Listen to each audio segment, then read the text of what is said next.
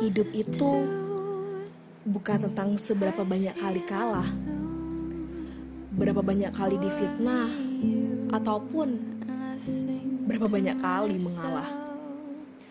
Tapi hidup adalah ketika kamu bangkit walau tertatih dan memutuskan untuk tidak menyerah.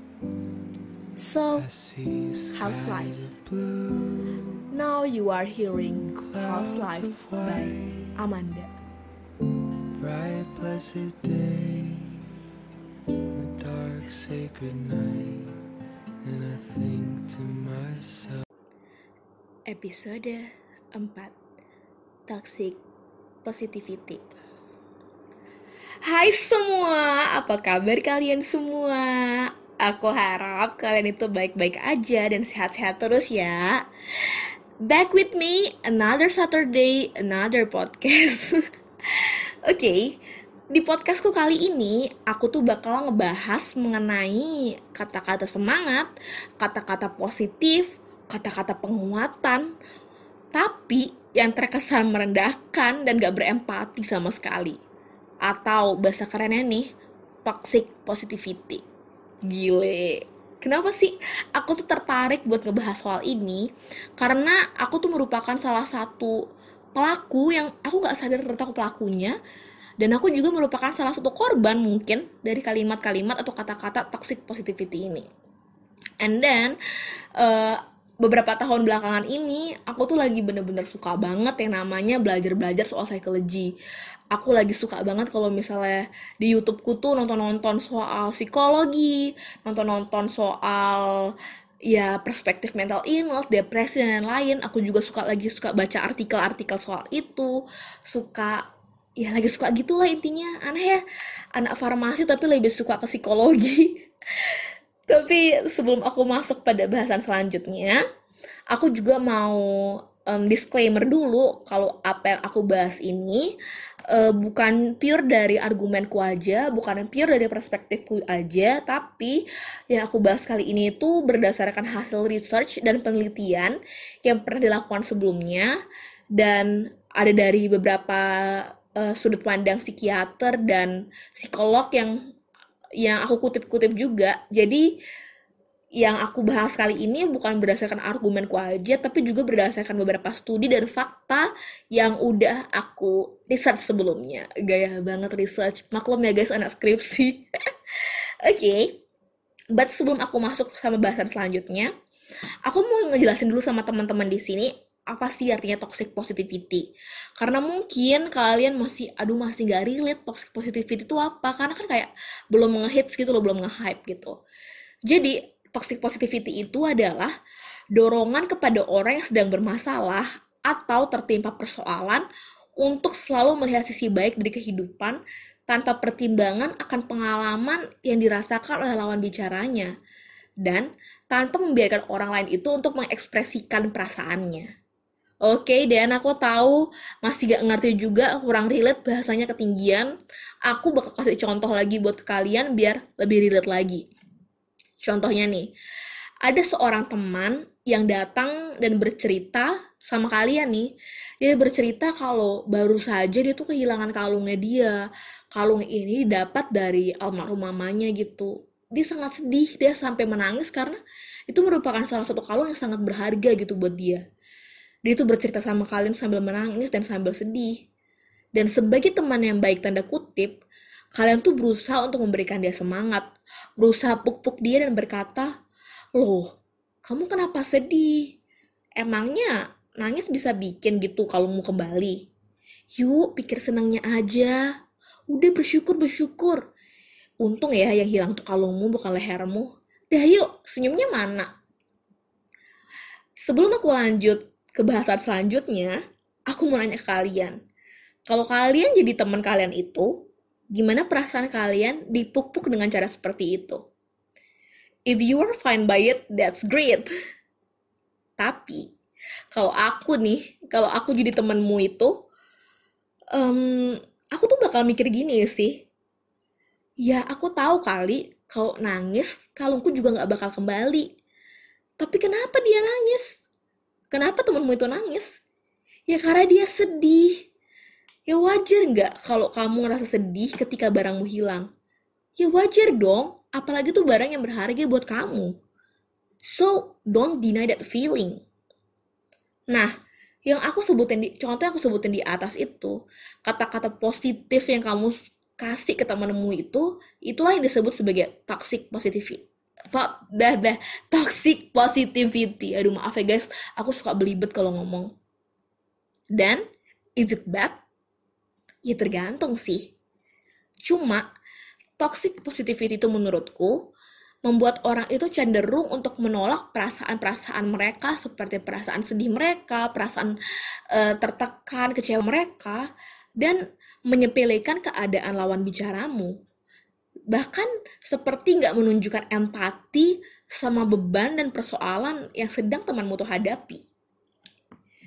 Aku tuh bukannya kontra sama ajaran-ajaran agama yang selalu mengajarkan untuk mengucap syukur. It's a different thing ya guys karena pikirku tuh kayak gini, budaya kita cenderung untuk memuja-muja pikiran yang positif.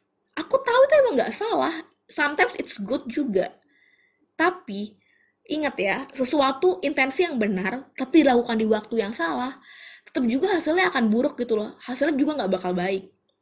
Karena hal itu seolah-olah nggak memberikan kesempatan untuk seseorang meluapkan rasa sedih, rasa marah, kecewa, putus asa dan membuat mereka tuh untuk kayak mendinai perasaan itu atau kayak memupuk perasaan itu.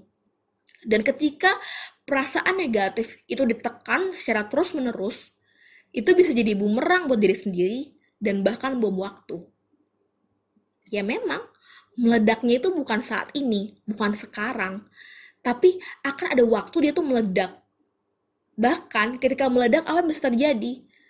Yaitu bisa jadi depresi, bahkan mengarahkan seseorang pada tindakan yang bunuh diri. Serem banget gak sih? Bahkan nih, sisi gelap ujaran positif itu, uh, ini aku ngomong bukan berdasarkan argumenku lagi sekali lagi, ini aku dapat dari Wood et al. yang dimuat di jurnal Psychology Science tahun 2009. So ini bukan kayak Wikipedia, bukan kayak .com.com, bukan kayak Line Today, tapi ini dari um, jurnal Psychology Science sendiri. Para peneliti itu mengatakan bahwa kata-kata positif yang ditujukan pada responden yang memiliki penilaian diri yang rendah justru berdampak sebaliknya atau justru berdampak negatif.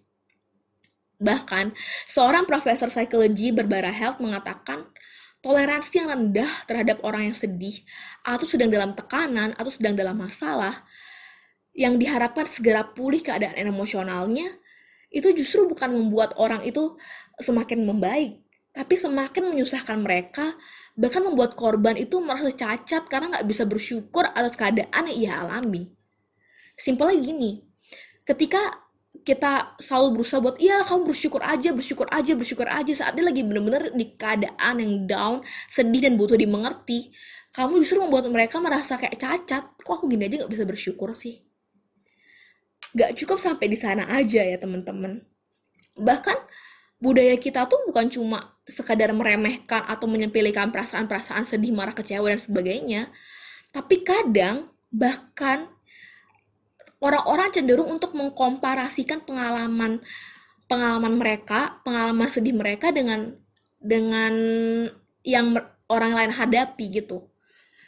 Mungkin maksudnya itu tujuannya baik gitu loh, untuk menampilkan bahwa aku tuh lo pernah ngalamin yang lebih buruk dan berhasil melewatinya. Kalau aku tuh bisa, ya kamu juga bisa lah kalau aku tuh pernah ngalamin hal yang lebih buruk. Well, kalau mau jujur, ini tuh bukan tentang menolong orang lain, tapi ini tuh cuma ego diri sendiri yang mau merebut tanda kutip juara kompetisi orang yang paling menderita. Hal ini aku ucapin bukan berarti aku menyinggung orang lain tuh enggak, bukan sama sekali karena aku sendiri pun pernah menjadi pelaku gitu loh untuk hal ini. Biasanya kata-kata yang keluar tuh kata-kata yang muncul tuh kayak gini sih lo mah mending kayak gitu aja aku tuh pernah kayak gini kayak gini kayak gini dan guys it's not good at all kalau katanya residen psikiatri nih, Jimmy Ardian, hal itu sama sekali nggak relevan. Karena penderitaan itu bersifat sangat-sangat personal bagi masing-masing orang. Contohnya nih, ketika aku mengalami hal ini, bisa jadi penderitaan yang aku alami itu kayak bener-bener ada di poin 100. Tapi bisa jadi penderitaan yang kalau temanku mengalami penderitaan yang sama bisa jadi cuma kayak nilai 60 lah biasa aja. Karena apa? Karena penderitaan yang dialami setiap orang itu personal buat dirinya sendiri, buat personal buat dirinya masing-masing. Berbeda-beda kayak gitu. Dan kalau katanya eh, psikiatri itu dia ngomong kalau eh, ibaratnya nih orang yang lahir nggak memiliki kaki bisa jadi itu adalah hal yang normal gitu loh buat dia orang yang nggak punya kaki sejak lahir bisa jadi ya dia menjalani hidupnya dengan normal. Kayak ya hal itu biasa. Karena dia lahir tanpa kaki sejak lahir. Eh lahir tanpa kaki sejak lahir. Iyalah sejak bayi gitu maksudku. Beda halnya dengan orang yang mengalami kecelakaan lalu tiba-tiba tidak bisa berjalan. Hal itu tentu mempengaruhi mental dia dan dia bisa menjadi sangat-sangat besar gitu loh bagi dia rasa sakit yang dia hadapi dan ya itu yang sebagai contoh bahwa penderitaan itu personal buat masing-masing orang. Subjektif lah gitu.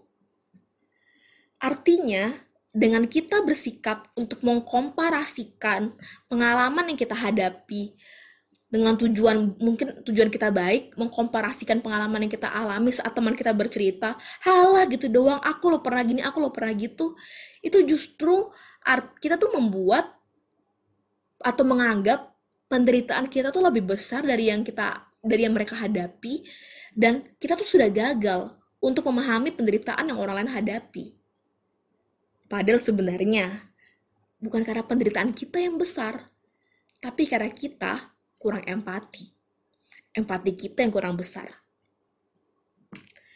Tapi sekalipun mungkin penderitaanmu emang lebih besar daripada apa yang orang lain hadapi, itu tuh sama sekali nggak membuat penderitaan lawan bicaramu jadi hilang dan hidupnya jadi lebih mudah ketika kamu bercerita kalau aku loh pernah hadapin ini, aku loh pernah hadapin itu. Mengecilkan rasa sakit orang lain itu nggak membuat rasa sakit itu hilang, tapi justru membuat rasa tidak dipahami itu muncul ke permukaan. Makanya tuh cewek-cewek sering ngomong, kamu lo gak ngertiin aku, kayak gitu. Karena ya sudah kehilangan yang namanya empati. Jadi guys, itulah bahayanya toxic positivity. Jangan sampai kita jadi orang yang yang gak yang niatnya mau positif tapi justru kita kehilangan empati sama masalah dan keadaan orang lain dan mungkin kalau dari tadi aku ngomong dan aku udah sampein perspektif soal betapa bahayanya toxic positivity ini kalian tuh pasti bertanya dan what should I do apa yang harus aku lakuin? Kalau seandainya ada temanku yang bercerita mengenai masalahnya apa yang aku harus lakuin kalau mereka lagi sedih? Masa aku harus nangis sama dia berhari-hari? Masa aku harus kayak kayak ikut-ikutan negatif kayak dia? Dan apa yang harus aku lakuin gitu? So what should you do guys? Yang pertama adalah show your empathy. Tunjukkan empatimu. Jadi kalau aku sih selalu menerapkan membayangkan diriku ada di sepatu mereka jadi ketika temanku bercerita aku selalu mikir kayak gini kalau aku jadi dia ya apa ya? Jadi coba untuk merefleksikan perasaan mereka. Contohnya nih buat um, buat kalung apa contoh kalung yang hilang tadi yang aku udah sampein di awal podcastku aku bakal daripada kamu mengatakan udah gak usah sedih udah bersyukur aja udah mana senyumnya? kayak gitu. Lebih baik kamu tuh bilang kayak gini wah berat banget ya pasti rasanya kehilangan kalung dari almarhum mamamu. If I were you I will feel the same way juga sih. Jadi dengan merefleksi perasaan yang kamu lakuin itu temenmu tuh jadi ngerasa kayak oh dia dengerin aku. Oh dia ngerti nih dia paham nih perasaanku. Dan siapa tahu dengan kamu bersikap gitu temenmu bisa jadi kayak puk-puk dirinya sendiri dan bilang kayak ya sih aku tuh sedih banget tapi mungkin ini reminder kali ya buat aku biar aku supaya nggak teledor. Thank you ya kamu tuh udah dengerin aku. Sih itu lebih baik kan? So please guys rather dan kalian tuh bilang udah positif aja mendingan tuh kalian tuh bilang kayak gini ada kalanya sesuatu terjadi nggak seperti apa yang kita harapkan sih. Wajar kok kalau merasa kecewa akan hal ini. Tapi kira-kira apa ya hal baik yang bisa kita ambil dari persoalan ini atau masalah ini itu kan jauh lebih baik. Daripada kau mengatakan kamu tuh kurang bersyukur. Lebih baik kau mengatakan ya wajar sih kalau kita ngerasa kecewa dalam hal ini. Kita kan manusia didesain buat menangis saat sedih tertawa saat bahagia atau diam saat marah. Jadi wajar sih kalau perasaan ini yang sedang kamu hadapi atau daripada kamu berkata, Allah gitu aja kamu nangis, gitu aja stres, aku loh pengalamannya lebih buruk dari kamu. Mending kamu ngomong kayak gini.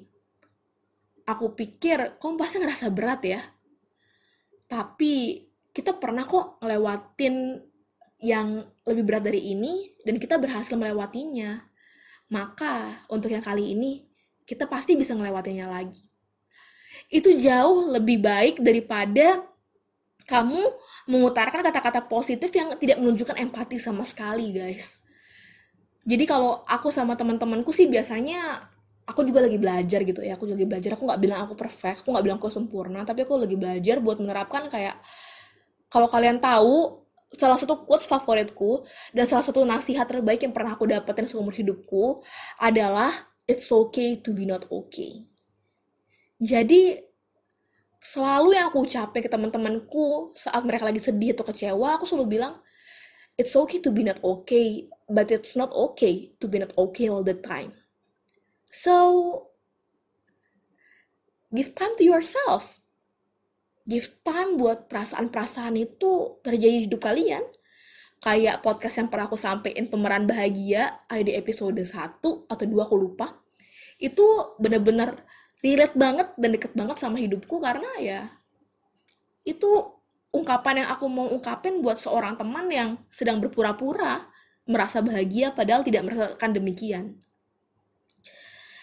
Jadi yang kedua adalah kalau kamu orangnya, kalau kamu orang yang saat ini yang sedang merasa sedih dan sedang merasa kecewa, dan kamu gak mau berlama-lama untuk terkurung dalam perasaan itu, aku cuma mau ngomong, jangan pernah abaikan perasaan negatif yang ada dalam dirimu. Bahkan expert positivity aja ngomong gitu loh. Kalau emosi negatif itu sangat sangat normal. Yang terpenting itu adalah keseimbangan keduanya, negatif dan positif. Di kuliah tuh aku pernah belajar yang namanya uh, apa aku belajar obat apa aku belajar yang namanya traditional Chinese medicine gitu. Dan di TCM itu aku dijelasin sama dosenku kalau di Cina itu ada filosofi Cina yang namanya mereka tuh bilang uh, konsep filosofi yin dan yang. Jadi kalau kalian tahu yang gambar hitam dan putih bulat itu itu namanya filosofi Cina yin dan yang. Dan artinya tuh kalau aku nggak salah nih, yin itu tuh yang menggambarkan suatu keadaan yang sejuk, misalnya yang dingin, yang indah. Kalau yang tuh lebih cenderung ke yang panas, yang gerah, yang yang gersang kayak gitu. Itu artinya apa? Itu artinya dua hal yang sangat-sangat berlawanan, hitam dan putih, yin dan yang.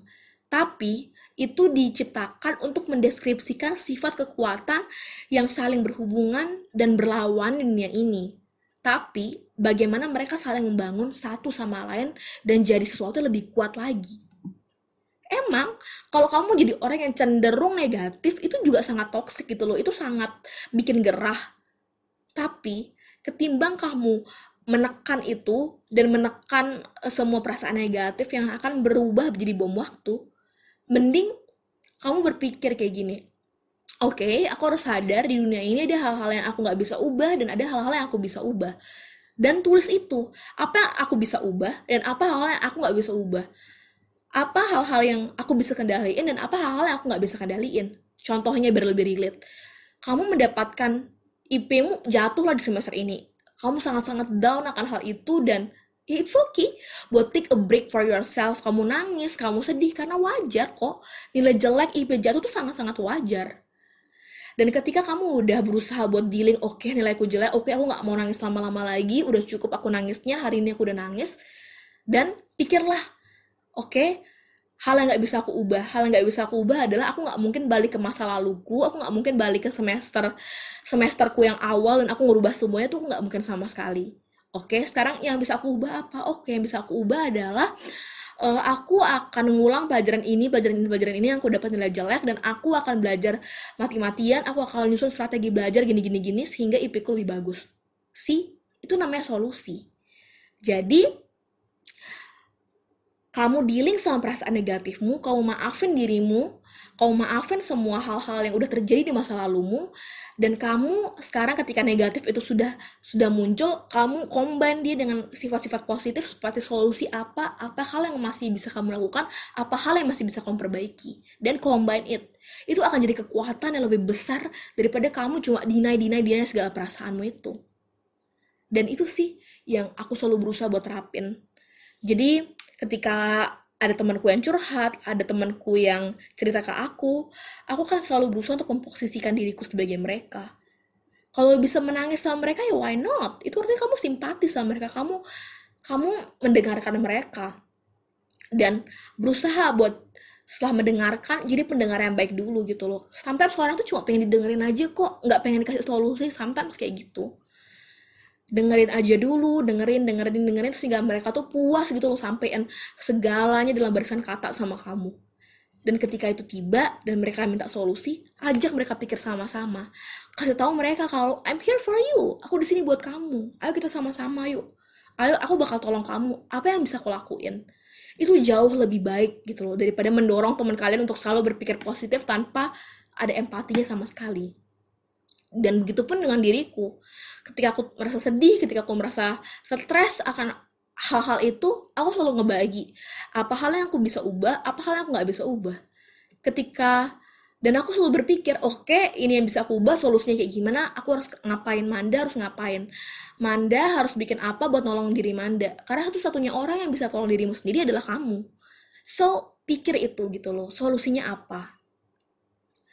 Dan gitu sih guys kalau dari perspektifku uh, dan aku pengen kita berdiskusi soal ini. Jadi aku berharap banget buat teman-teman yang punya kritik dan saran atau mungkin apa yang kalian dapetin dari podcastku kali ini kalian bisa sharing ke aku bisa DM aku di IG Priscilia Manda atau di email House Life Podcast by Manda atau aku akan sangat-sangat appreciate dan aku akan sangat-sangat-sangat-sangat bersyukur kalau kalian bisa sama-sama speak up sama aku soal toxic positivity ini karena aku rasa hal ini masih sering terjadi di lingkungan kita, sering terjadi di lingkungan pergaulan kita sehingga kita harus benar-benar menyuarakan ini biar kita bisa makin banyak lagi tolong orang dan ngerti perspektif orang gitu loh. Jangan sampai kita jadi orang yang heartless dan dan terlalu apa ya terlalu nggak ngerti perasaan orang lain gitu. So ya gitu kalau kalian bisa sharing ini it will be uh, betul-betul aku ngerasa senang banget gitu guys. Thank you so much, thank you so much buat dukungan kalian selama ini buat aku. You guys means a lot to me. Uh, hug you, virtual hug. Oke okay guys, seperti biasanya, aku akan menutup podcastku kali ini dengan salah satu quotes dari Jimmy Ardian dari tadi uh, dokter yang aku bangga banggakan, psikiater yang aku bangga banggakan. Dan bunyinya tuh kayak gini. Kadang ketenangan didapatkan bukan dengan berharap realita menjadi seperti yang kita inginkan. Kadang ketenangan batin didapat dari mengurangi harapan dan menerima realita tanpa menghakimi, tanpa ingin mengubah apa-apa, sebatas menerima dan menjadi pengamat, sehingga saat badai tiba, kita sudah siap menerimanya. Thank you for hearing House Life Podcast by Amanda. Sampai jumpa di podcast-podcast selanjutnya. Bye-bye guys. God bless you.